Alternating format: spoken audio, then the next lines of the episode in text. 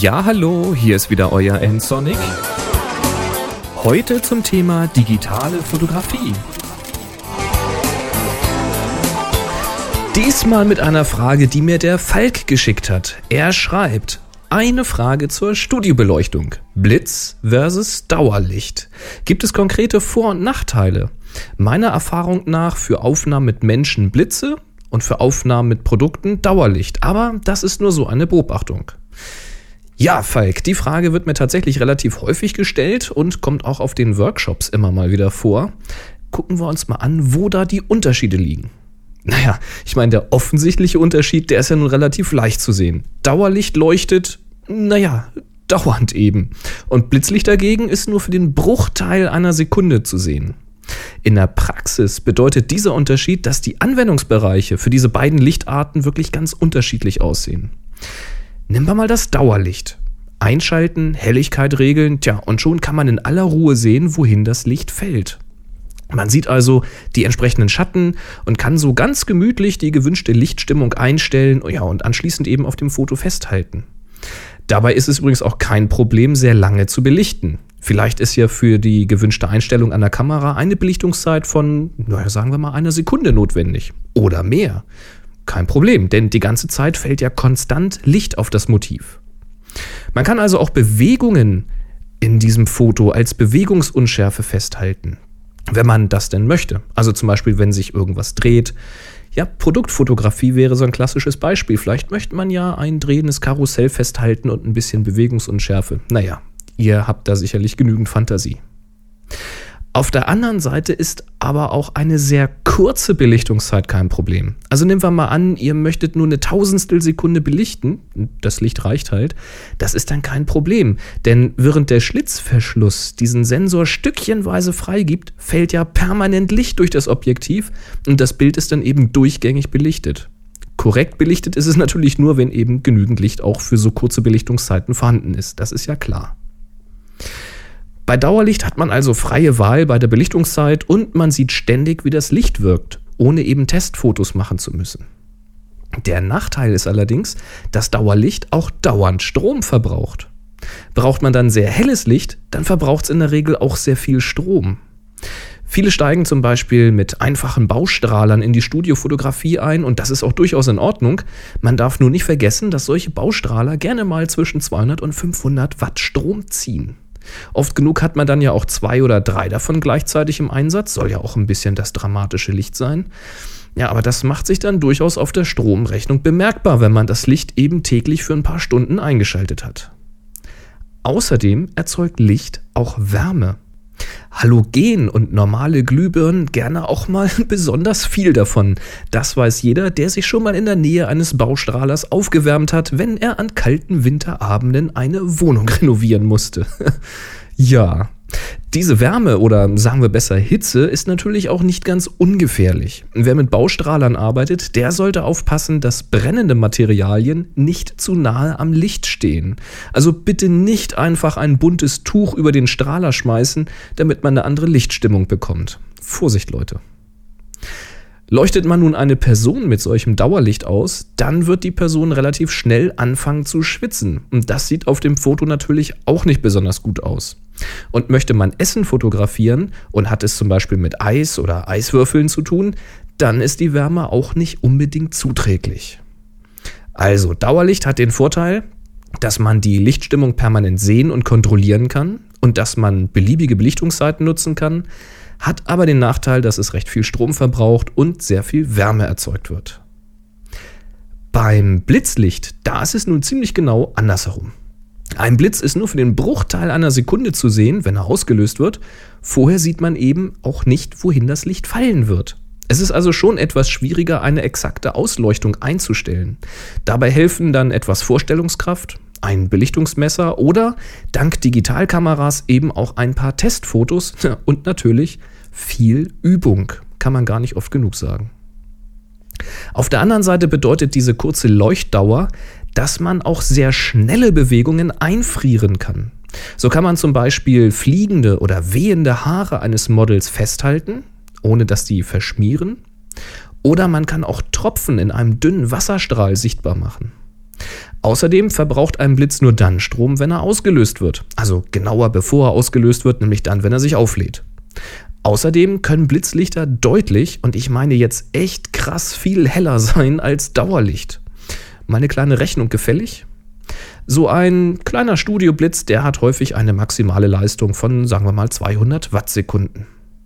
Wenn wir das mal auf die übliche Maßeinheit einer Stunde hochrechnen, dann kommen wir auf zwölftausend Wattstunden. zwölf Kilowatt. Tja, so einen Dauerlichtstrahler habe ich noch nicht gesehen, und wenn, der wird wohl sämtliche Sicherungen im gesamten Haus raushauen. Ja. Aber der Blitz ist ja nur für eine extrem kurze Zeit, sagen wir mal so für eine tausendstel Sekunde oder sogar weniger sichtbar. Und das bedeutet natürlich auch, dass der Blitz im Studio nicht unnötig aufheizt und weder das Model zum Schwitzen noch das Eis zum Schmelzen bringt. Zwar wird auch ein Blitz für sehr kurze Zeit extrem heiß, aber er kühlt ja auch schnell wieder ab. Wenn man jetzt nicht Dauerfeuer gibt, ist klar. Blitzlicht kann außerdem auch sehr mobil sein. Mit normalen Systemblitzen, dieser Aufsteckblitze, da kann man problemlos im Studio oder auch unterwegs arbeiten, also draußen, ja. Ein paar Stück davon, die passen leicht in die Fototasche und sie laufen auch ziemlich lange mit normalen Akkus. So mobil und flexibel ist man mit Dauerlicht eben nicht. Selbst die großen Studioblitze lassen sich unterwegs nutzen. Dafür gibt's dann so größere Batteriepacks oder sogar kleine Stromgeneratoren. Das ist dann zwar schon deutlich aufwendiger als mit den Systemblitzen, aber auch das wäre mit Dauerlicht so nicht zu machen. Da bräuchte man dann schon recht fette Aggregate. Der Haken ist allerdings, dass man mit Blitzlicht die Belichtungszeit einer Kamera nicht mehr völlig frei wählen kann. Bei Spiegelreflexkameras gibt es eine minimale Belichtungszeit, bei der beide Vorhänge in der Kamera komplett geöffnet sind.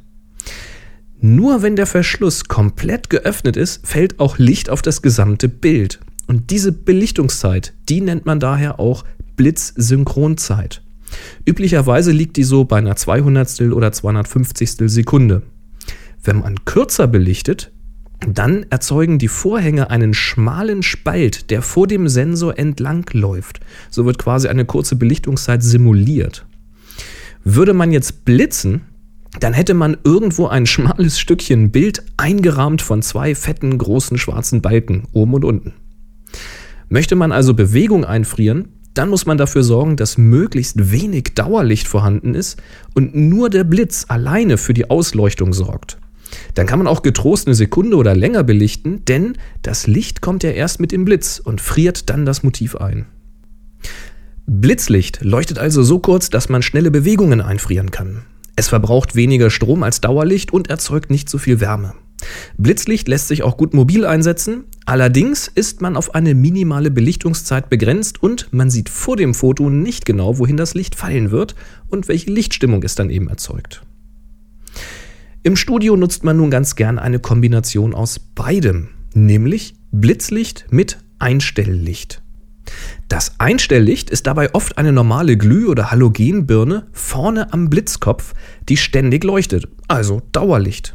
Damit kann man schön die Lichtrichtung und auch die Lichtmenge einstellen, weil das Dauerlicht bei vielen Blitzen zusammen mit der Blitzleistung auch geregelt, also gedimmt oder eben aufgehellt wird. Gerade wenn man mit mehreren Blitzen arbeitet, da kann das sehr, sehr praktisch sein. Natürlich verbraucht auch das Licht an dieser Stelle viel Strom, aber eben nicht so viel wie Baustrahler. Der Grund ist, dass diese Einstelllichter eher schwächer sind und normalerweise eben auch nicht ausreichen, um das Modell zu beleuchten. Dass man heute trotzdem teilweise alleine mit dem Einstelllicht arbeiten kann und das auch von vielen Fotografen immer wieder gerne gemacht wird, das liegt eher an diesen grandiosen High-I S O-Fähigkeiten moderner Kameras. Wenn man dann das Foto macht, dann löst der Blitz aus und beleuchtet die Szene im Studio mit der eingestellten Leistung. Bei Studioblitzen mit Einstelllicht hat man also quasi beide Welten miteinander vereint. Man hat Blitzlicht und sieht dank des Dauerlichts, des schwächeren Dauerlichts, wohin es fallen wird. Man kann also schön die Lichtstimmung einstellen. Allerdings erzeugen auch diese schwächeren Einstelllichter durchaus Wärme, was gerade im Sommer durchaus stören kann. Aber man kann das Einstelllicht normalerweise auch weiter herunterregeln oder eben auch ganz abschalten, zum Beispiel nachdem man sein Setup einmal eingerichtet hat.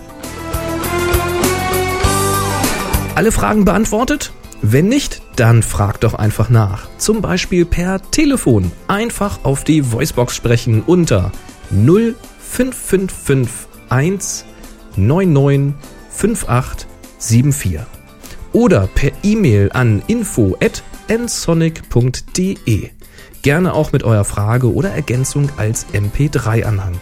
Oder direkt in den Kommentaren zu dieser Folge zweihundertneun unter w w w punkt ensonic punkt de. Außerdem könnt ihr diesen Podcast bewerten. Das geht zum Beispiel im iTunes Store und bei Podster punkt de, wo ihr mich auch unter Ensonic findet. Ensonic, das schreibt sich En Es O En I Ce. Und an dieser Stelle ganz, ganz dickes Dankeschön an alle eure Bewertungen bisher. Tja, wenn es euch gefallen hat, dann empfehlt mich doch bitte weiter. Und jetzt noch viel Spaß beim Beleuchten. Macht's gut, bis zum nächsten Mal. Tschüss! Sie hörten eine weitere Produktion von Ensonic, w w w punkt ensonic punkt de. Photocast network dot com, your photography resource in the potosphere.